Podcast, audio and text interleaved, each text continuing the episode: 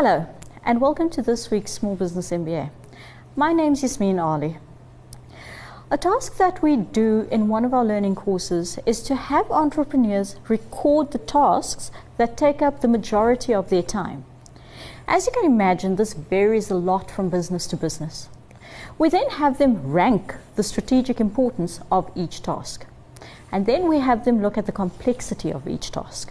The idea is that between the strategic importance and the complexity, an entrepreneur can objectively and analytically decide whether they should be using their own time performing a task or whether this should be given to someone else.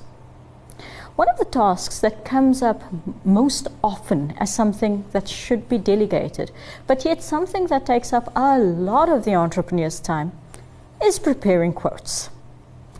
A quote or quotation is, within a business definition, a formal offer to supply a potential client. Now, when we think about quotes, we often think of it as just being the price that we're willing to supply at. However, it goes beyond the price.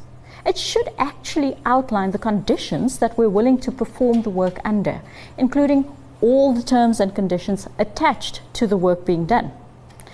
Remember that under the Consumer Protection Act, and as a document that falls under the prescriptive forms required by SARS, a quotation is a legally binding document. So if you're creating it, you better make sure that it represents your business and, more importantly, protects your business. Terms and conditions. This is something we hear about a lot, but in small businesses, these are often non-existent. So, what are some of the terms and conditions that should be attached to your quotation?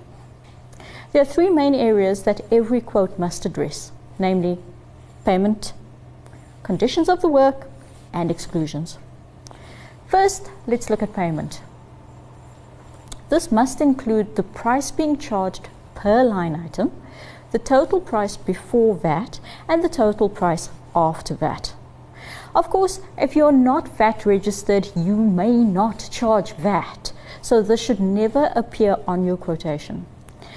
Further to the price, your quote must also include your payment terms. Do you require a deposit before the work will be started? If so, how much? What are the details for the deposit? What is the position on refunds? These are some of the most common and important terms with regard to payment, but by far not an exhaustive list, and also something that I often find severely lacking in small businesses. Next, the terms will generally outline the conditions of the work. This will include items like delivery times, and in service-oriented businesses in particular, things like where the work will be performed and the conditions required for your staff while carrying out the work. One of the items often missing is a reasonable hours and communication clause, which states not only how many hours would be needed to complete the work, but also how many communication hours would be reasonable. Much of our time as service businesses is spent on the phone with clients who feel entitled to call us at any time of the day. This can often extend to unreasonable hours and wastes time that we can be using to find new sales or a multitude of other tasks. Finally, we'll look at exclusions. In other words, under what circumstances would we not be willing to perform the work? This, in, this can include non-payment, time factors, changes in circumstances, such as extreme economic changes, for example, or clauses related to the availability of raw materials. Where the client is an active participant in the delivery, so for example, for a photographer, it can also include clauses related to the role of the client in the overall delivery. Basically, our exclusions talk to when we would not be able to deliver on this deal and how we will seek to remedy it. Now, of course, there will be also a multitude of industry-specific terms and conditions that you should look to include in your quote. In fact, in some industries, it's legislated that you must include certain terms and conditions. But don't be scared to tailor-make this to suit you and the unique circumstances of your business. What many entrepreneurs do not know is that quotations are actually governed by SARS and that there is a minimum prescriptive format that quotes must follow. In other words, there are things that must appear on your quote according to SARS, because not only is it a legally binding document, but also a fiscally strategic document in your business. So after the break, we talk to a psycho-registered accountant about the financially mandated requirements for your quotations.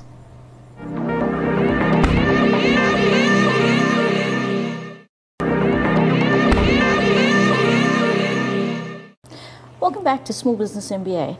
I'm now joined by a chartered accountant and fellow entrepreneur to help us figure out our quotations. George, welcome once again. Yes, thank you so much. Okay, so the last time you were here, we were talking invoices, right? Yes. Um, and today we're talking quotes, which are kind of, you know, the almost the twin brother yeah. of the of the invoice. So let's let's talk. Just a very quick recap on, you know, the format of what this should look like. Okay, so like similar to the invoice, mm-hmm. um, how I've set up the templates for my quoting, it's uh, the only difference between my invoice and my quote is the fact that on the top of um, my document it says quotation or tax invoice.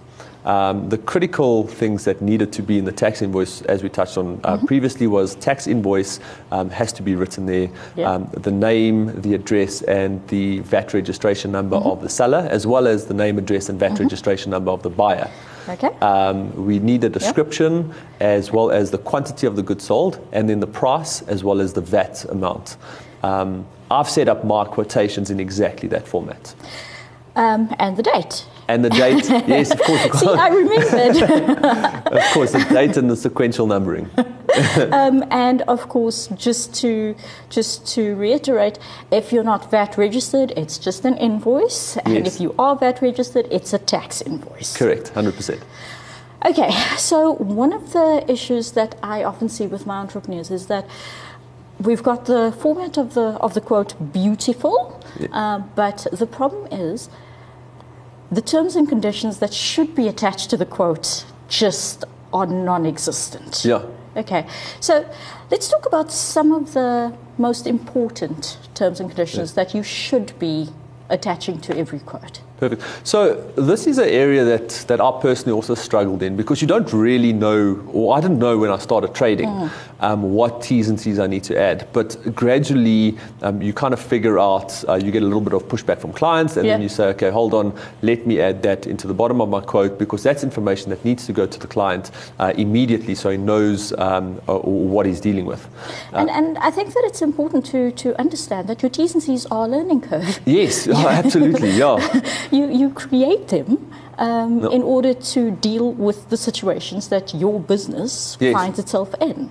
So not everybody's no. T's and C's are going to be exactly the same. No. So, so I mean, we in the clothing industry, and what we do is we make bespoke suits. Mm-hmm. So um, when a client comes and purchases a suit from us, we request or require a fifty percent deposit up front, mm-hmm. and then the balance of the payment on final delivery of the garment. Okay. So that is recorded in in my T's and C's on the quotation, just so that the client or the buyer um, is familiar with what is expected in terms of his financial commitment.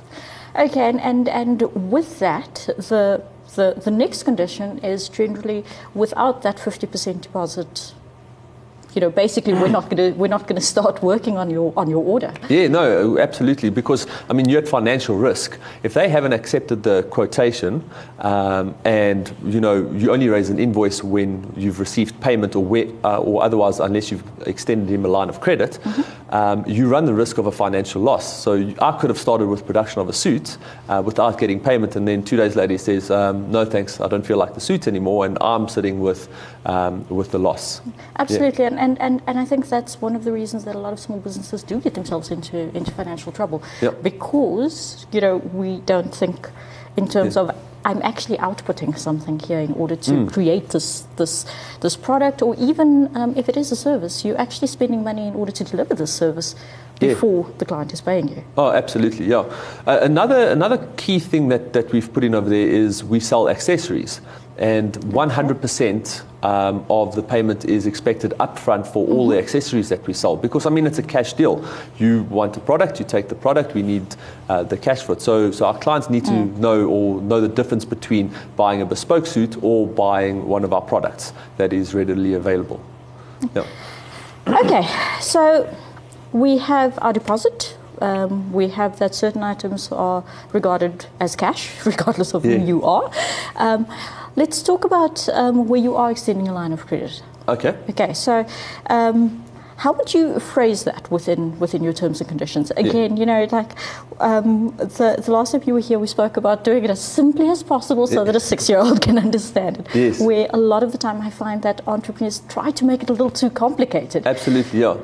So, so I suppose keep to the basics. Um, the, the if you're extending a line of credit, then you can deter, just put down your payment terms. So, that is, my payment terms are thirty days or uh, sixty days, um, and then just ensure that the client's paid you uh, in accordance with, with your payment terms. And um, I think another important thing is it's not either or. So, no. you know, you can you can take a deposit up front yes. and then extend a line of credit for X number of days. Correct. Um, for the remainder of the payment, because yeah. I think I think a lot of time, a lot of the time, um, entrepreneurs do get stuck on, oh, if I'm taking a deposit, then you know I can't give him credit, and that's yeah. not the case. It's your business; you set your terms. No, absolutely, yeah. So whatever's going to work for you and your clients, um, ultimately, it's a relationship that you're trying to build. Um, so, so you also can't give, you can't be too pushy, and you can't give nothing back. Um, uh, you need to you need to make sales, and what's going to work for you and your clients is is, is what needs to go in those terms and conditions. Okay, great. So we've got we've got our, t- our payment terms and conditions, sure. and, and to me that's always the most important yep. because if you're not getting paid, you're not in business. Oh, exactly. Okay, but there are other terms and conditions that we need to take into account as well. So, yes. what are some of the other things that we might want to include in? in um, terms? There's shipping uh, terms and conditions. There's delivery times. There's okay. um, you know, for for me a, a major thing is uh, guys who come in. Uh, we measure them up and we give you this perfectly fitted suit, and you come back and it's not to, so perfectly fitted anymore. Exactly. So they come back two months later, and um, they've they've gained ten kilograms, and all of a sudden it's uh, we need to remake the suit. So so one of our t- T's and C's is um, we will do alterations, but uh, we will not be responsible um, for for any major weight gain uh, weight. weight gains or losses uh, where we can't make those alterations for you. Now there's a very specific yeah. term yeah, that's so in your business. It's a massive risk to us. It's, you see, and the only way that we found out is when we got caught out once or twice. Mm-hmm. And we said, okay, we need to actually stipulate this in our T's and C's so that our clients are aware of the way that we do business. So what what I'm hearing is that it's important for you to understand your own business and what the risks are exactly. inherent in your own business, and write that into your terms and conditions, because yes. I mean, not everybody's going to have a weight gain clause in this, but you know, in different businesses there are different risks, and it's important that you protect yourself yeah. for those, especially yeah. um, from the financial aspect of those risks. Absolutely. I mean, a, a return policy would also be a good mm-hmm. um, point of putting in there, and also um, how something is going to be cared for. that is, would would um, risks lie with the seller until mm-hmm. delivery, or would risks lie with the buyer, um, and when would that point of risk and return um, pass? Okay. Yep. Um, another thing that you that you mentioned a couple of minutes ago was um, delivery. Yes. Um, and it's another thing that I often see as being glaringly absent from a lot of um, entrepreneurial businesses. Um, you know, outlining who's responsible for, for delivery, if there's any surcharge for delivery, for example. Yes. Um, you know, basically everything around yep. shipping and delivery. Yeah. Again, um, just help us phrase that in a very in a very simple way. So, I mean, uh, that is probably a critical part of, of your T's and C's, because uh, you probably you're likely to get into a little bit of a um, mm. dispute uh, when you send the client an invoice for the two hundred fifty rand delivery fee to Cape Town.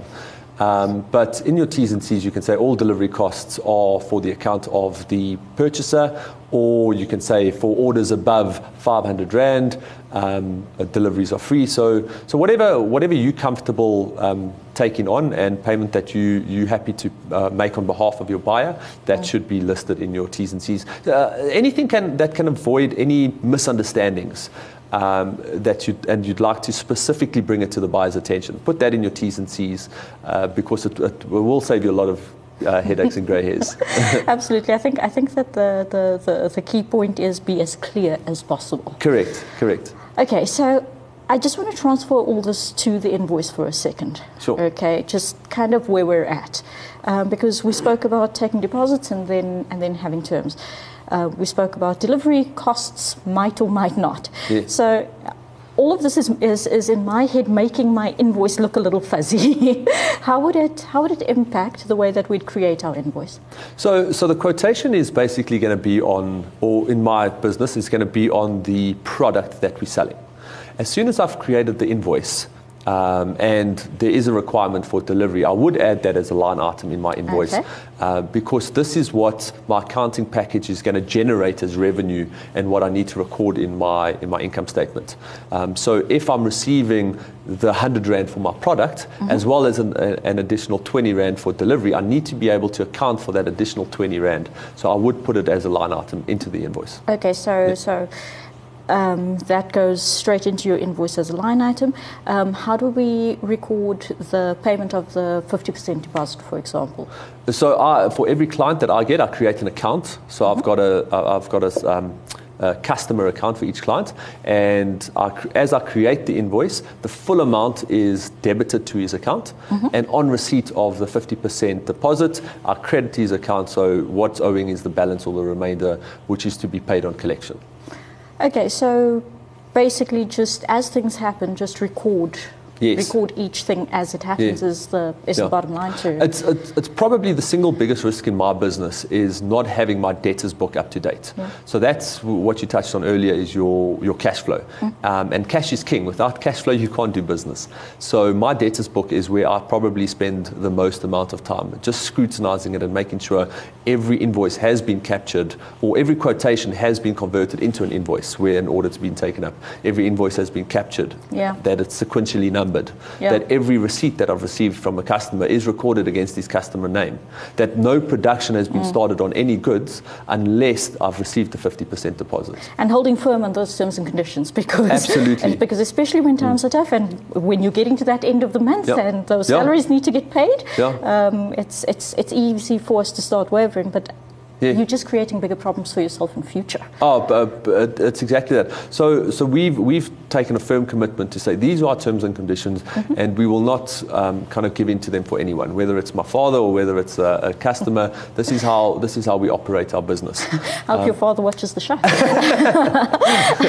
Just one last thing that I want to touch on very quickly. Um, what what is a pro forma invoice? I feel as though a pro forma invoice is very similar to a quotation. Mm-hmm. So it's um, it's an invoice that you give to a client, but there's no firm commitment or financial commitment that he's going to buy. So you can see um, the mapping out of the invoice, what it's mm-hmm. going to cost him. It's also going to include all the delivery charges that we spoke about previously, and, and pretty much anything that, that can be thrown into the invoice that the, that the client is essentially going to have to pay for can be listed in the pro forma invoice. A lot of companies um, also request that a pro forma invoice be sent to them so that they can generate a purchase order on it. Um, and with that purchase order, that uh, that signed purchase order gives you the comfort that um, they committed to to paying um, paying the invoice. Absolutely, and, and and I think that's where it's come from more than more than anywhere else, where you know. entrepreneurs are being asked, you know, like, you know, can you send me a pro forma invoice? And they're yeah. kind of standing there going, uh, uh, what? what? yeah. So, so, uh, so a really good tip is send them a quotation um, and let them sign off, create a purchase order off your quotation if your accounting package doesn't allow for pro forma invoices. Don't create an invoice and think it's a pro forma invoice, because as soon as you've created an invoice, it's recognizing revenue in your income statement, and then you have to create credit notes, and your supplier's statement looks like a like an absolute dog show, and, and tracking and and um, audit trails become an issue. So I think the bottom line to to, to quotations, as well as as as your invoicing system yeah. and our terms and conditions, is keep it as simple as possible. Absolutely, yeah. and, and and design it for, for your business, because you know yeah. at the end of the day, your business is different to everyone else's. Correct, one hundred percent. George, yet again, thank you so much for joining us, and thank you so much for sharing your insights with our entrepreneurs. Thank you so much, and it's been great being here. After the break, we recap our quotations, and we look at specifically what the most important terms and conditions are to include in your quotations. Join us for that.